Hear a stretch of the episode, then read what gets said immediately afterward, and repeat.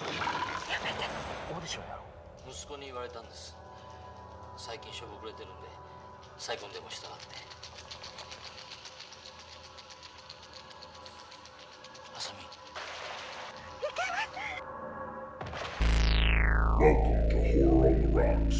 On tonight's episode, Frank and Joe defeat the best killer females in horror and review the Japanese film Audition. They're coming for you, Barbara.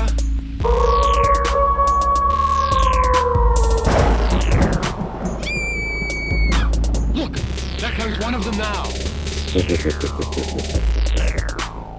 Welcome. Hello, listeners, and hello, Frank. Hello, Joe. Welcome, everyone, to another episode of Horror on the Rocks. Yes. Sorry for the delay. It has been a little while since we've recorded one. Yeah. The wait will be worth it, though, because, do we have something for you today. This is quite an episode we have for you today. Today we are going to be reviewing Audition. Mm-hmm. It is a Japanese horror film from 1999, and I think this is one of the first ones, maybe the first one on the podcast, except for us, that neither of us had actually seen before we saw it for the episode. Yeah. Both have heard about it. Yeah. I've seen it pop up on a lot of lists, but never saw it in person. So it was cool that we both got to see a new movie. And we don't really know how the other person feels about it, so we're just going to see where this goes. So we'll break that. 20 years ago, though. Yeah. Can you believe it? 1999 was 20 years ago. Do you feel old? Feeling pretty old. Yeah. So, I don't. Yeah. I don't feel old. Yeah, just a little bit. So we'll be breaking down Audition, and then the list we're going to do tonight in kind of honor of this movie's... leading lady, if you will. We're going to break down a list of our favorite killer women / femme fatales in horror. We got some horror news for you, some other updates. But before we do that, let's begin this episode like we begin all others. Joe, what are you drinking? What are we drinking? So I was at a BYO the other night and needed to pick up some beer. So I went to the store and just got an IPA based off of the design, the label. Didn't know. Probably pick a lot of beers. Yeah, I know. It was sort of like a fun assignment. So I went with the Mosaic Man. It's a cool can because it has these sort of, I don't know, like Mario anime-ish characters on the label, which was just kind of fun and appealing. So it's quite tasty. Brewed in Jersey, from Millville, New Jersey. It's a nice, easy sipping IPA. What's the brewery? This is called Mosaic Man, and the brewery is Glass Town Brewing Company. Okay. Yeah, so supporting local today. There you go. Yeah, how about you? I in honor of this beautiful weather we're having, I decided I was going to have myself my favorite summer cocktail, which is a very special gin and juice. So tell us about this gin and juice, Frank. So for the instructions for all of you at home that need a new summer beverage. You get a pint glass, you fill it all the way with ice. And then first ingredient, you go about, I don't know, maybe 2.5-3 inches of gin in the glass. I'm using Faber gin in mine, which I'd never had before, but it's made in Pennsylvania, so I thought that'd be fun. Then you want to go about 1.5 to 2 inches of pineapple juice, 1 inch of orange juice, and then a little bit at the top, just splash a club soda. Stir that up, and you will have yourself a delicious summer drink. All right. That looks potent. Actually, I had a sip, and that is no joke. So yeah, I'm only having one. If you hear Frank slurring his speech or just not talking, that may be why. Yeah. So we'll see how he deteriorates or not. But yeah, so horror news, not a whole lot. What do you got? There's a horror comedy that's coming out that I'm very excited about. It's called The Dead Don't Die.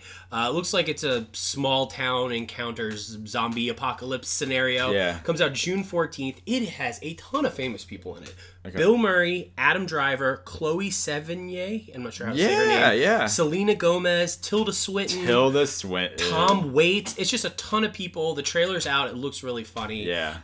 Definitely going to see that one. I love a good horror comedy. Yeah. It brings me back to Hot Fuzz. If you see that, that's one of my favorite. Actually, that is my favorite horror comedy. So and later this year, Zombieland 2 is coming out, and I feel like this one is going to dwarf that. Yeah. Because, I mean, there's just a ton of... Is Bill Murray coming back for the sequel? I mean, I don't know. He gets killed in the first one, so... yeah. But then he's like a zombie. Yeah, so. I don't know the rules.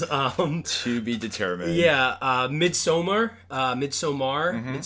however you say it. Did you know that's a Swedish word?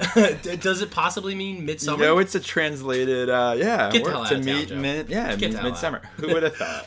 It's got a release date. It's coming out July 3.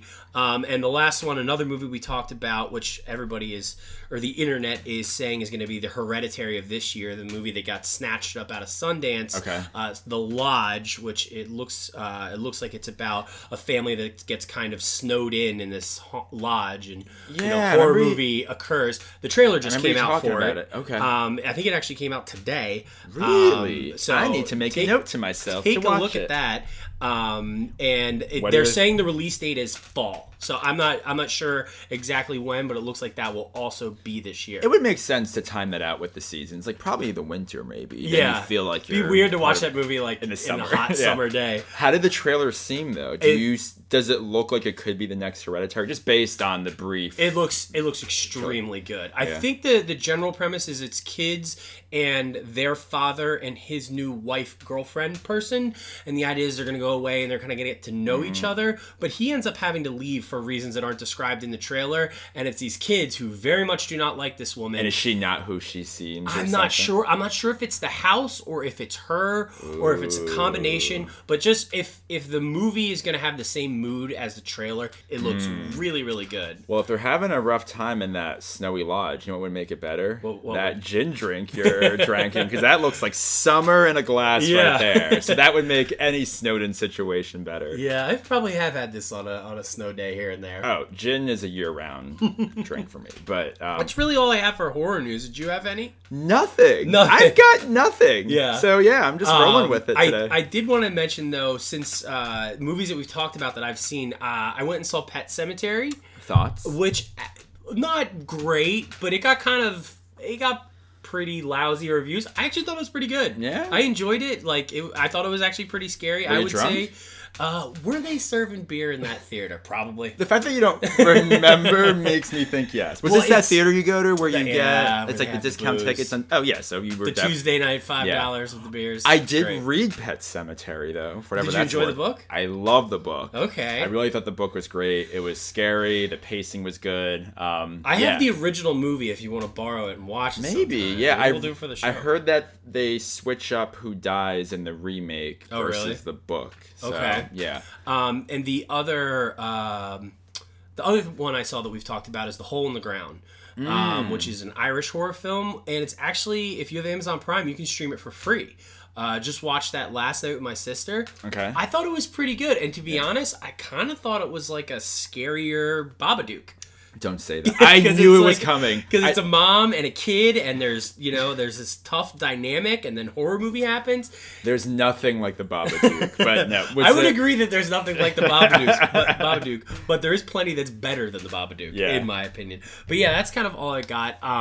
Cool. Corrections-wise, the only thing I had from last episode is in your Scare Are They Going segment, you never said the actress's name. You referred to her as Zora the whole time. So lovely young actress. Does have a name beyond Shahadi Wright Joseph. Okay. Yeah, well, thank you for that correction. Sure. But yeah, let's get into it. Let's get into the meat of the episode. The movie that we'll be reviewing tonight, Audition, is very famous for a specific killing with a specific weapon by the female lead. The character's name is Asami. Yes. So in her honor, we thought we'd do a list tonight of our favorite horror killer females in horror / femme fatales, because there is definitely this element of seduction and then killing, which is kind of a common theme in a lot more movies outside of horror than I think I realized. But... yeah, there's this courting, there's this period where she's just like wooing him and seducing him, right? So I struggle with finding femme fatales in movies to share on this list. So that's why I like that we kind of broadened it with just women that just... we're murderers, killers, and scary horror. Yeah, so why don't you kick it off? What'd you have first? Okay, Frank. My first one is High Tension. Have you seen High Tension? I have. Okay. I was thinking if we did a list of if we were trying to do foreign horror films. That would be like the only other one I think I've seen. But yes, didn't mean to interrupt you. Well, now you've seen Audition, so you can add it. Okay, spoiler alert, if you haven't seen High Tension, stop listening. But this movie is just graphic. It's nuts. It's scary. And it starts off with these two female friends. One goes to visit her friend and the family in like the countryside. She's, staying over, and there's this killer that comes in and pretty much just like murders the friend's family. The friend gets kidnapped, and it's like this main character who's just kind of like on the prowl trying to save her friend. And the movie makes you think there's this other male individual who is the killer. And at the end, you find out that it is the girl herself. It is a pretty shocking twist, and she is just a deranged murderer in this movie. No, she's damn killer in deranged, that movie for sure. My first one is a true femme fatale in a horror movie. The main female character's name is Syl in Species. Have you seen Species? Oh, no. Yeah, starring Natasha Henstridge, I think is how you say her name. But the premise of that movie is I think she's an alien, or she's made in a lab. Point is, she is a monster, and she needs to get pregnant to make more of her. So Natasha Henstridge spends almost the entire movie without any clothes on, and constantly seducing men, and immediately trying to get them to have sex with her so that she can get pregnant. So she is, and then she kills them. Oh yeah. Well, I guess that would make pretty graphic. That's the whole point of this list, right? Yeah. She does almost, if not all, I can't even remember if they end up killing her at the end of the movie. So that's number one for me. How about number two for you? Number two for me is Urban Legend. I will keep talking this movie up for as long as I can. I mean, I think when you find out that the killer is Brenda, the roommate, the best friend, I didn't see that coming. But she a femme fatale? Does she kill? Not a femme fatale, but this is more of just a killer woman. Yeah. So, and she just murders people left and right in very clever ways, because it's all kind of in line with different urban legend tales. Yeah. So I got to give it to her for creativity. Yeah. My number two is probably less of a horror, more like a thriller. Yeah.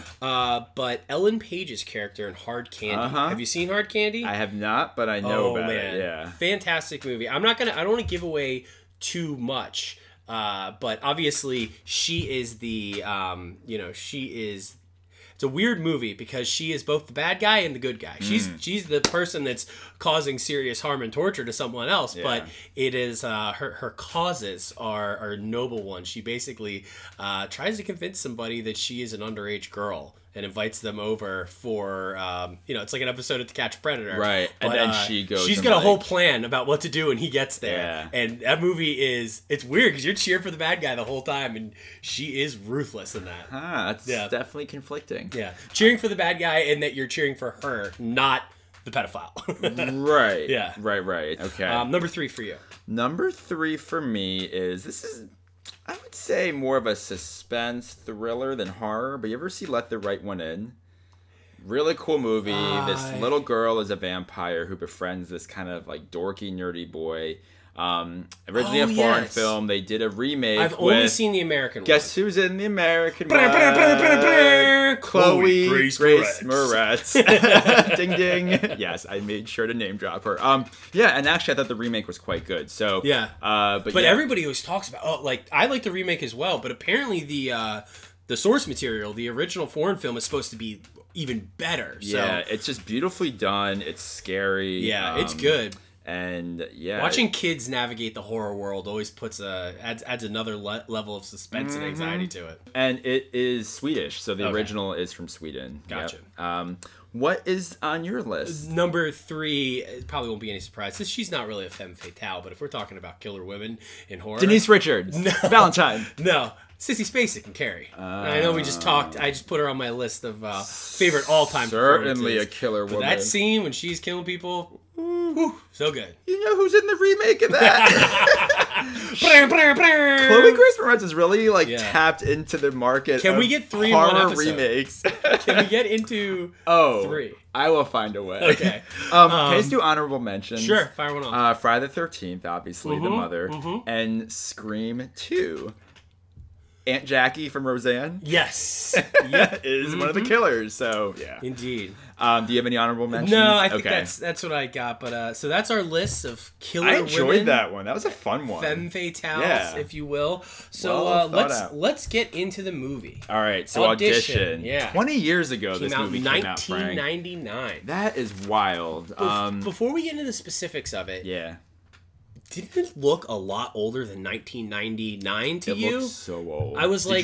So you felt the same way? Was 1999 in Japan, did it look like 1991 in America? It's almost like the way it was shot, too. Yeah. I don't know if it was just the DVD that I had, or... The clothes that people were wearing. It seemed actually older than 1999. And maybe it was supposed to take place in the early 90s, perhaps. Yeah. So that... on top of just, like, older technology or it not being as advanced. But it had a very, like, dated feel. Yeah. But, 20 years old feels 30 years old when you watch it. So we have this guy, Shigeharu. Yeah. That's his name. He is sort of like a TV producer. Yeah. And he's a widow. So the opening scene of the movie, his wife dies, and his son... as a kid, and we flash forward. The son's, I guess maybe in high school. 7 years later, so he's probably 14. So you paid attention. Which, by the way, didn't he seem a little old to be as into dinosaurs as he was? Oh, he was like very, very into dinosaurs the way like a third grader is, and he I think was in high school. Aren't you like that with stuff though? Like, do you have books and books of dinosaurs you like to show to your friends when they come over? I'm like that with tater tots. I don't know. I feel like more so food. Yeah, I'll get that excited about, but no, dinosaurs really gets him excited. I was trying to think of was there any significance behind the whole dinosaur thing? I was like, maybe I'm looking too much into this. I don't think so. He's just if anything, I was like, are they trying to make it seem more up that like even though he's a teenager he seems kind of young because he ends up right in the meat of the horror later, but we'll get there anyway. So he's 14 ish, we'll call it. He's a young teenager, and he basically like, Dad, you need to get back out there. Well, he's specifically like, Dad, you look very plain. Those are his exact words. Yeah. I'm like, if a kid said that to, like, if your son, I don't know, maybe that's not the worst thing, but it's just like very strange and kind of like interesting language. Like, you look very plain, pretty much you look awful. Get it together, get married. So there's this notion like, get married, this problem will be fixed, you'll be happy, whatever. And you do sense this kind of loneliness in Shigeharu. He's kind of going about his life. He seems to be a workaholic, and he has this kid that he takes care of. But there's definitely something that he's longing for. A couple things about their life. Did you get the feeling that they were very wealthy? Because my understanding in Japan, or at least my kind of preconceived notion, is like it's very tight, almost kind of like New York City-esque, like how kind of small and compartmentalized. I mean, even their beds in the home, like they both sleep in double beds. But, they have a housekeeper who cooks for them. Oh, yeah. And he appears, his job, which is maybe at a TV station. It's like a TV producer. Maybe at a record label or something. I think he's like, watching bands at one point. You know what? I think it's TV or movies, because the whole audition is for a movie, they claim. Yeah. So yeah, but the other thing I got the sense that they were rich. They have a staircase. So there's like two floors. It seems like they're trying to portray, because they're also always dressed up. The son's always in a tie. Yeah. The dad's always in like a sweater and a button-down shirt. Another thing I thought was kind of weird is I thought the movie felt like kind of surprisingly Western. Like everything, like the bar they're in, the way they dress, like it didn't seem. It just didn't seem very Japanese, like as an American, like the way they dressed and kind of like I don't know.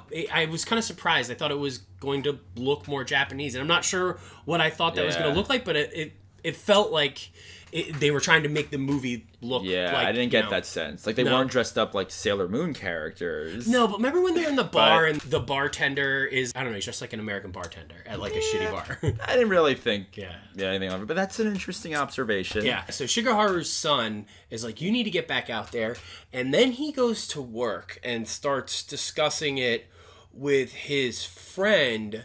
who is a terrible person. When you know that you have to like go this out of your way to devise a plan to get potential dates, that's so deceptive and just ridiculous. It's probably a sign to be like, maybe not. So his friend convinces him to pretty much set up an audition for a fake movie, but it's not actually for a movie. It's just an audition to be this Shigeharu's girlfriend, presumable spouse. It's basically the premise of many porn videos of a fake audition that the guy is trying to parlay into getting laid. So what's interesting though is that, so that's kind of the premise, and that's where Audition comes in, the title. One observation, the movie, I felt like until the last third, I'm gonna call it. Yeah. Actually, not even that. I would say like the first half of the movie, I didn't feel like I was even watching a horror movie. No, it's not scary at all. Like the audition scene where it's the montage of all the girls coming in, and it's actually kind of like a comedy at that point. You see just like all different ridiculous caricatures of different types of women. Yeah, and it's kind of funny. It's humorous, but not in like a horror comedy way. It takes a really long time to become a horror movie. It's sort of just like almost a dramedy in a way. Yeah. Like it's or. Certain parts have like a romantic comedy element, so it's interesting just like genre-wise how it's hard to define. Yeah. So at this point when the audition happens, when the women are coming in, it felt like a comedy. Yeah. And I was like, wait, this is gonna be a horror movie, right? Which, so we gotta talk a little bit about some of the parameters that they're working with. First of all, Shigeharu wants to do this because I get the impression that he's rather old school, kind of conservative, because they have a discussion like, well, how about an arranged marriage? And he's like, no, I don't want to do that. So like that was at least within their conversation of how they might find him a woman. But he says he doesn't want to do that because he wants to observe the woman before he decides to marry her. Which I was like, is that a bad translation? Or is that like, is he really saying, is what he really saying is he wants to get to know her, but the translation is observe? It just felt very kind of creepy. But nothing about auditioning or holding a fake audition seems like a traditional or old school way. He is then persuaded into this thing, and all throughout like the talking about the audition and the audition itself, he's like, that would be fraudulent, I feel like a criminal. And I'm like, Are you not seriously considering that this might be illegal? Because maybe a little bit. His friend was asking really gross questions throughout of it. Like, he's like, have you ever been a sex worker? Like, have you ever slept with a coworker? At one point, one of the girls was just naked. I don't even remember what happens in the interview. And I think that's one of the things that by the end, you kind of think back to the opening scene of the woman that takes off her clothes. It's kind of like power imbalance between these like producer folks and these like young women that are trying to make it big and like doing whatever they feel like they need to do, and like these guys just in control and like kind of controlling that situation, so like in like a creepy sexualized way. So and Shigeharu, the main character, he is more conservative, and he is not as gross as his friend in the audition and interview, but he is there. He agrees to do this. He also makes, before they have the audition, you remember that scene where there's just some like women on the other side of the bar that they're in. They make some noise, and he is disgusted. He was like, the country's going to hell. I'm like, because a couple girls like erupted with laughter 2 tables over. Like, I think that must be some kind of commentary on like maybe the changing norms of their days and how they're used to women being a certain kind of way, and now they're laughing, or it's just different than how things were before. So even the way he kind of talks about her is like, it's kind of like old school conservative, but it's also kind of like rubs you the wrong way when, you know, like in today, in 2019's context, because he was like, she could have a job and possibly some training. Yeah. And he's like, training? Like, you know, piano, ballet. Yeah. Which, like... Yeah, and he's all about finding a woman that's obedient. That's one of the words that he uses. And that's like a big draw for him. So... Yeah, and his friend has a very specific idea about how this is going to go. He tells Shigeharu, he's like, you're not going to get the leading lady. She'll never want to settle down. The woman that you want to be with... This plan is like so specific. She's going to fail the second interview. And he's just like, okay, like, and they decide to do that. And then he makes a really gross comment because he's got the big stack of like resumes and pictures, Shigeharu, and his buddy calls and he's like, I feel like I'm buying my first car. And it's like, man, like really just, I know, skeevy. Yeah. So he has this stack of like applications and resumes rather from these women that are auditioning for this fake audition, and he ends up noticing the resume of Asami, the main female, because he spills some tea on it or something, and that's what kind of gets his attention, and he sees her profile, and he's like, ooh, she was a ballet dancer. And yeah, he's particularly obsessed with her little blurb about her ballet career, and that she had aspirations of being a great dancer and then is injured, and it felt like, she was saying it felt akin to like accepting death. And you know, because he's in this whole situation to begin with because his wife died. He's very like drawn to it. She's the only person that he asks any questions of come interview time. Right. Yeah, he's definitely into her. That's the one that he wants. And again, so then we have that montage where it's just like all the different women auditioning, and finally the last person to come in is Asami, and he is just so like mesmerized by her. And she walks in, and she's, you know, very kind of very like meek and quiet, introverted, and seems very like subservient in a way, and like very polite, doesn't really say much, kind of keeps her head down. So you're seeing a character who, you know, doesn't seem like she's going to be a killer. Yeah. Whatever that would mean. So, but yeah, so they have their exchange, and he's totally into her, it seems like, after that. So afterwards, he sets up a date with her, and that's what kind of... I think before he actually gets with her, though, his very gross friend has very good intuition about her. Right, so she talks about how she has this, like, connection with a casting director. With a record label. She's, like, sued under contract, but she hasn't heard from her, like, point of contact in some time. She also mentions that she works at a specific bar on a certain night of the week in this certain location. Yeah. So the friend who, like you said, he does have some good intuition because he does some digging. Yeah. As like any employer would. Yeah. Even though this is like, I called the record label. They never heard of her. They never heard of this guy. Well, the guy was missing. Oh yeah, that's what the guy's been missing for a year. And that's like the first kind of red flag where you're like, ooh, there's like a little seed now of like, is this a coincidence or is there something up with her? Yeah. But he's right off the jump. He's like, let this one go, man. Like, he's so we dismissive. Have plenty of other girls to make uncomfortable in auditions. You don't need this one that's giving us fake. Shigeharu was like, no, but Asami's the one I want. And you know what? She actually does explain that piece away pretty well. So at their first date, she's like, oh, I was instructed to kind of like make up that story or to say something like that just to appear credible or so you would hire me, because at that point she thinks it's still a movie role. So he's like, okay, fine, no big deal. Yeah. But yeah, his friend is onto something. Yeah. His friend is kind of feeling like there's something up with her. Mm-hmm.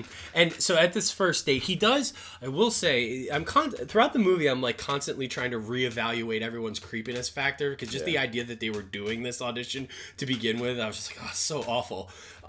He does tell her right away, he's like, this isn't about the part, this is just for food and drinks. And she's very happy about that. She's like, oh, that's the best surprise I could have hoped for.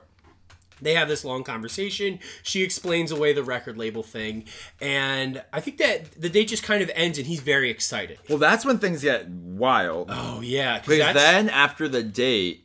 She's waiting for him to call. You see this shot of behind her, and she's like hunched over, sitting on the floor, looking real animalistic in this like kind of decrepit apartment, and they're staring at a rotary phone just sitting in the middle of the floor. There's a phone, and she's just like, and the camera kind of pans around in a way, I think, where you just like see her zooming in like on that phone waiting for him to call. Yeah. And in the background is the giant burlap sack. There's a sack. That is a person-sized burlap sack. Yes. And nothing happens with the sack at that point. No. But later on, the sack moves. And it's this is when like... I'm not even sure what's in that sack, to be honest with you, but... yeah, it was trippy. Yeah. That whole part of the movie. But anyways... We're gonna get to the end. Anyway, they go on another date. They really start hitting it off. Eventually they get to the point where they're going to go on vacation. He's going to propose. And it really feels like they went on 2 dates. It's been, this is their second date. They've known each other for what? A few weeks? Yeah, that's what it feels like in the show. Dude, like, I get you're trying to, you know, settle down again, but give it a little time. Maybe, you know, pump the brakes a bit. But he is head over heels for her. So they go away. They're in the... He's like, oh, I've got this... He sounds like he honestly... I mean, he's going to propose to her. It's kind of like a nice date. He's like, I know this place, and there's a great view and a good coffee shop, and she, like, doesn't want to go anywhere. And then she just disrobes in front of him, gets in bed, and slowly pulls up the bed sheet from her feet up until you see just these scars she has on her thighs. Right. She's like, oh, I was... Did she tell him the truth there? She said that she got those scars from burning herself. Yeah. So she doesn't really elaborate. Yeah. Later we realize it's someone that was really at this ballet academy. Anyway, so she shows him the burns. Yeah, she said that she burned herself. And then she proposes? I think. No. She doesn't ask. I thought she asks him to marry. I don't think so. Yeah. I'm pretty sure that she proposes. Really? And then disappears. I know she disappears. So anyway, he dives into bed, and the next thing we see is him opening his eyes because the phone's ringing from the front desk. Like, hey, your lady left. Are you staying? She gone. Yeah. So then this movie turns into like a missing persons movie. Yeah. So he's like, yeah, this is phase 2. So it was like romantic comedy, courting, whatever. Now it's like phase 2, exactly, act 2. Yeah. Where now he's just like, who is she? Where'd she go? Yeah. Let me track her down. So the first place he goes is to the ballet school. Yeah. And he, of course, he gets there and it's boarded up. But he hears someone playing the piano. Yes. So like any like-minded person, they will take the boards down and sneak in. Break into the ballet academy. Yeah. I don't know. I mean, would you do that? Would you be that curious to just follow the music? Or would you be like, let me get out of here. How is this going to end? You know, he's not the reasonable person. He's proposing to a woman that he fraudulently convinced to meet him to begin with after 2 dates. He's not making the same kind of decisions I am. I just wouldn't have that curiosity to like break it. I don't know, would you? He would. What would Frank do? I guess I would. Like if I'm putting myself in the situation of being head over heels with somebody and I've got to track her down and all I've got is the name of this ballet studio and someone's in there. Yeah. Especially after my buddy's like, dude, I think she's lying to us. Uh-huh. And maybe I go in. Yeah. Maybe I go take a look around. Yeah. So your movie would be much more interesting than mine. Mine would be like, well, so much for that. Bye. And then I just go home and go to bed. Yeah. So he breaks in and there's this guy, this older gentleman who's in a wheelchair, I believe. Yes. And his legs are mangled. He doesn't have feet. They're like wooden blocks. Yeah. Almost. And like, but wooden, like at some point they're connected to leg, but it's really gross looking, to be honest. And he starts asking him about Asami and he's just gross. He's creepy. Like he's off, and he's just like raving about Asami. Yeah. Oh, and then he starts asking her, like, "Did you touch her? Did you smell her?" And you're just like, "Oh, get out of this place. This guy's gross." Yeah. So that happens. Yeah. And he keeps telling him to go home. He tells Shigeharu, "No, don't do this. Just go home." Oh, did he? Yeah. Oh. So then after that, he's like, okay, that didn't really work. That was a weird day. So then he goes, I'm going to go to the bar. He goes to the Stonefish Bar, which is the bar that Asami claims to work at. And it is, okay, this, the ballet studio is one thing. This bar is basement entrance, dark, like flickering light, looking real scary. It's been closed unsafe. For a year. It is not a functioning bar. So he's like walking down the steps, and I don't think the door opened. But then a neighbor who lives in the same complex is like, "Oh, what are you doing here?" Yeah. And then Shigeharu's like, "Yeah, there's this bar. You know, do you know so and so?" He's like, "Oh," the neighbor's like, "That bar is closed down. Yeah, because the owner was murdered." Yeah. And by the way, the owner always worked alone, so I don't know Asami. I don't think that guy hired an Asami. Right. Also, not only was the owner murdered, he was dismembered. Yeah. So the owner was a female, actually. Was it? Yeah. And I must have missed. And by the body, they found extra body parts, so a tongue and fingers, which is interesting and like an important plot note because. Fast forward when we find that there's potentially this like body in that sack missing a tongue and fingers. So at some point in these weird flashbacks that happen later, the person crawls out of that sack with like, I don't know, 4.5 fingers, no ear, no feet. Yeah. And she serves him what appears to be clam chowder in a dog bowl. Not really. You don't really get any more information than that. And we snap right back to vomited in that bowl, I think. Oh, was that it? I think it was vomit. Oh, my God. But if it was clam chowder, then... It looked like clam chowder. Sign me up. Yeah. But anyway, so... Yeah, so after hearing the story about like the dead body in the bar, I think things are starting to settle in now. He's like, ooh, okay, I'm having some... I wish that would have been in the movie because that sounds so scary, right? Because what the guy says is when the cops reassembled the body, they had too many fingers and ears. Yeah. And I picture a very scary scene where like the morgue's office calls the detective. The detective comes in and the mortician's like, what the hell? We have too many fingers here. Where did these come from? Yeah.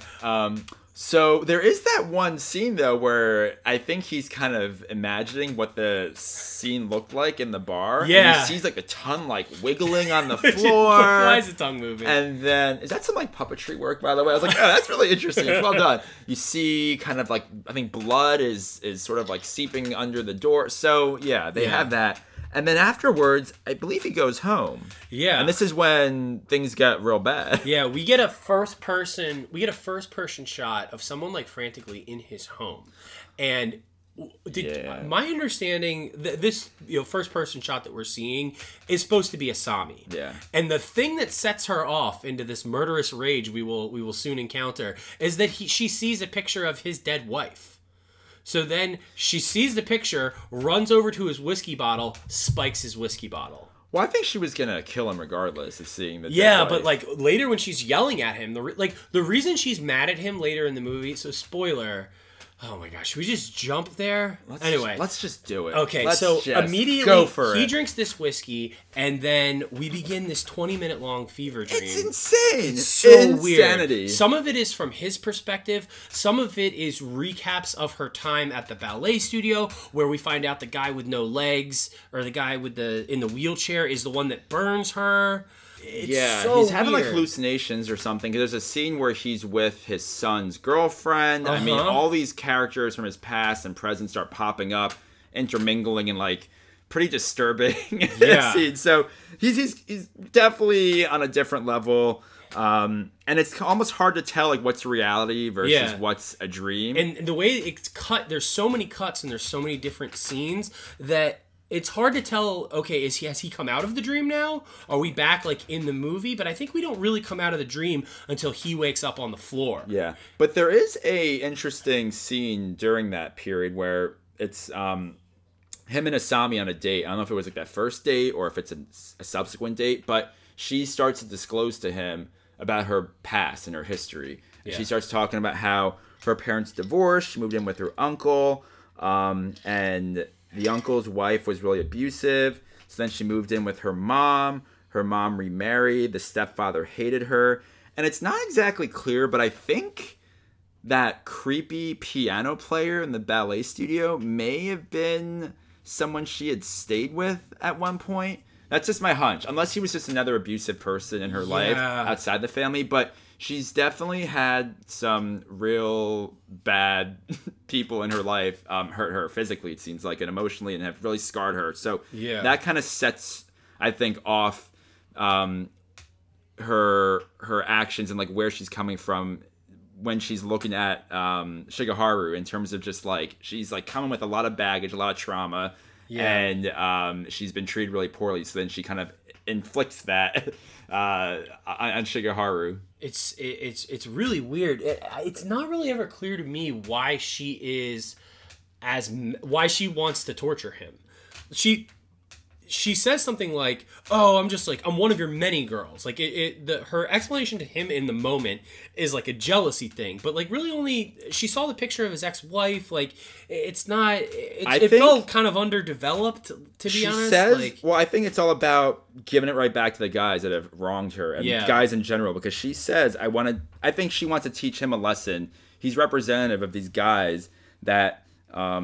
Maybe specifically in this industry, but also like in general, she says like you guys audition girls and collect them for sex later. Yeah. So that's really where she's coming from. She's like, you treat women like crap, and I'm not gonna stand for this. I'm not gonna take this. Yeah. So now I'm turning the tables. Yeah. And you know that issue obviously is very significant in like her experience with this fake audition. But then you can see how that could be applied to like so many other, industries and whatnot. So that's where she's coming from. Yeah, and then we get to the scene that this movie's famous for, which is... Wait, by the way, that drug she gives him paralyzes him, but he can still feel everything. Yeah. Which is so messed up. Super scary. Gosh. Like those surgery nightmare stories you hear about people that are conscious while they get open heart surgery or something. Oh, yeah. So we do see in one of the flashbacks that she piano wires that creepy dude's head off. But it's from far away, and it's not quite as graphic as what ends up happening to Shigeharu. So she tells him, listen, you can't move. but you're going to be able to feel it. Your nerves are still awake. And she starts deeply acupuncturing him. Yeah. I've never gotten acupuncturer, but my understanding is a surface level kind of puncture. It does not go in that deep. That is not... yeah. And it certainly doesn't go in your eyeballs. And she puts four or five of them in his eyeballs. Oh, she just starts having a blast. And what's really scary about this scene is that there's no music. Yeah. It's just silence in terms of background music. You can hear the noise, you can hear what's going on in the scene, but there's no added music. And there's actually a lot of scenes like that in this movie, which can make things... I mean, usually in horror movies, the music is what amplifies things and makes it scarier. Yeah. But it's interesting because I would think that would be less scary not having music, but almost not having the music, it's more real. Like, you're like... in the scene, yeah, going through it, but it was just an interesting. It kind of it makes the way of like the less active parts of the movie. It makes them kind of slow, but in that when she is jamming needles in them and stuff, it actually it's kind of exhausting how like in the scene you are with them. So she does that, and then she breaks out the piano wire. Mind you, she is in like a full, I don't know what to call it, even like a kind of a butcher's apron and butcher's glove. Like she has clothes ready to be protected from blood. She also has that really off, bizarre giggle that she does. Yeah. Do you remember that? Like that really sinister, scary, just like, ugh, this is no bueno. Oh, she kills the dog, whose name is Gang, which... The whole time, I was just like, gang. Another thing. Man, leave the dogs alone. Leave them alone. I know, it's harder for you than human death in these movies, right? So sick. At this point, like, kill off the people. Let the dog live. I don't need to see that. Yeah. I mean, I'm glad they didn't, like, show it or anything, but come on. That's actually... That upset me more than the torture scene. It really did. I was like, I can watch this and stomach the whole needle under the eye thing, but seeing the dog, I was like, damn it. So anyway. So he's writhing in pain. She starts screwing things into his ankles while also saying, oh, your son's going to suffer too. And then she starts piano wiring a foot off. Can piano wire do that? I mean, I think so. If you got piano wire that was thick enough that it wouldn't snap from the tension... I guess it would be sharp enough. Looks like she had some practice. She knew what she was doing, and she... Well, she lobbed that guy's head off. She hacks off both of his feet. Yeah. Both of them. And he survives that. No, she only gets one of his foot off. I think it's... She takes 2 feet off the guy that lives in the bag.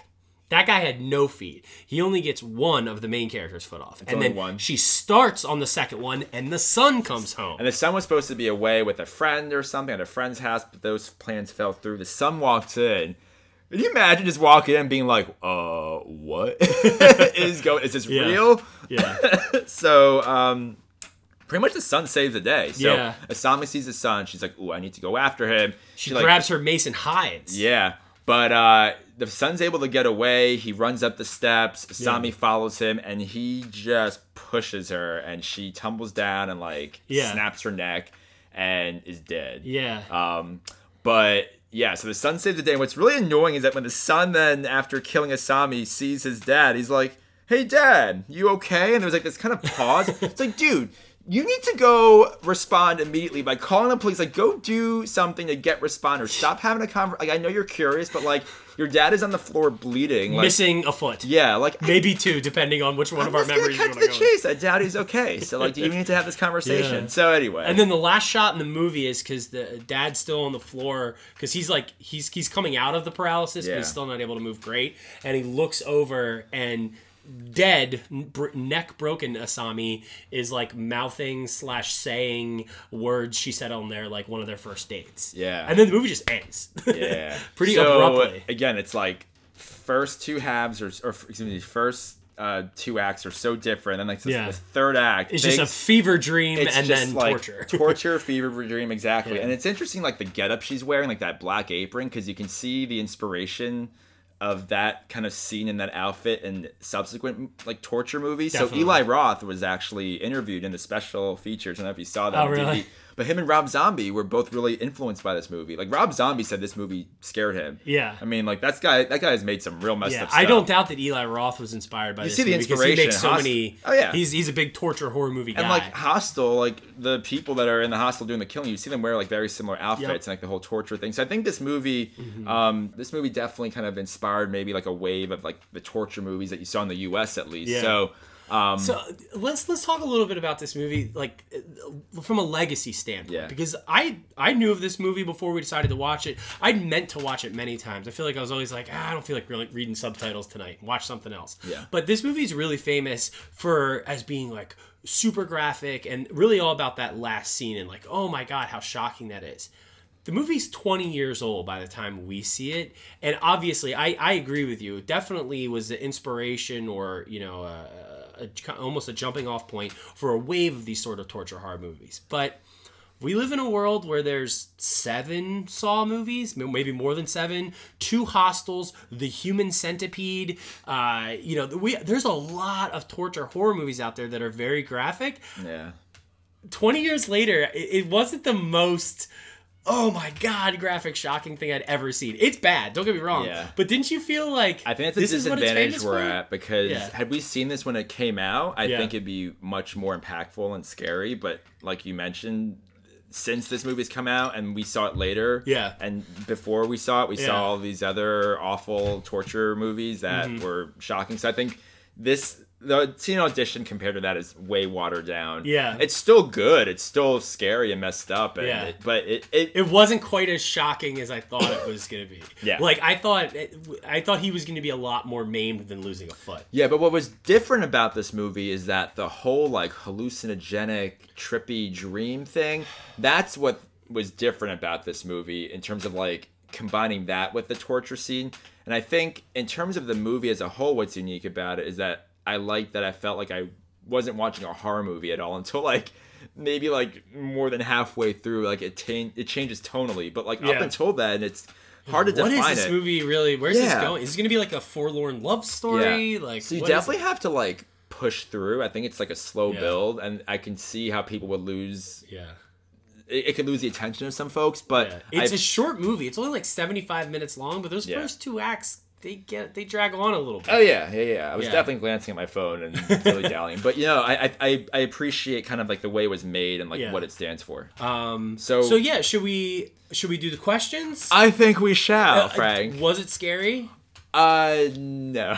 Yeah, it wasn't scary for me, again, for the reasons I just said, but I did like it and I would recommend it. Yeah, I think I'm in the same camp. It's really not that scary. It is the fever dream and the torture scene are gross and graphic and uncomfortable.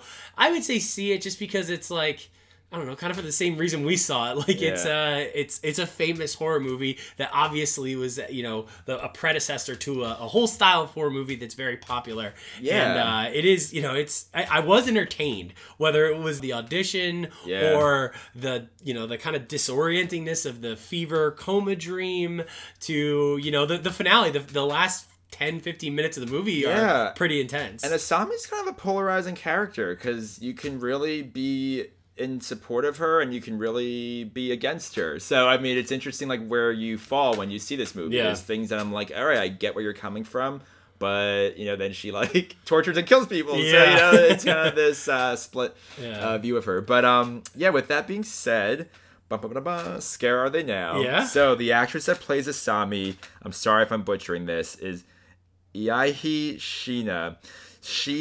I was looking up to see like what else she's been in. Her last credited role is from 2017. Okay. And it's called, you're going to love this movie, I bet. It's the sequel to Meatball Machine. Meatball Machine? This is Meatball Machine Kadoku, which is the sequel to the sci-fi action horror Meatball Machine. So maybe a future episode where you're going to review Meatball Machine. I'm really a Meatball Machine 1 kind of guy. I didn't really care for Meatball Machine 2. Okay. I really like to stick with the classics. Yeah. And she was also in such... great sounding movies as Vampire Girl versus Frankenstein Girl and Tokyo Gore Police. So she's definitely a horror actress. She seems to make a name for herself in horror in Japan. Yeah. So, but yeah. Interesting. So with that being said, that was our take and Audition. Yes. Let us know what you think of this movie if you've seen it. Yeah. Listen to us. Check us out on Instagram. We're on all the big fancy sites where podcasts can be downloaded. Anything else, Frank, that you want to say? Cheers. All right. Bye, everyone.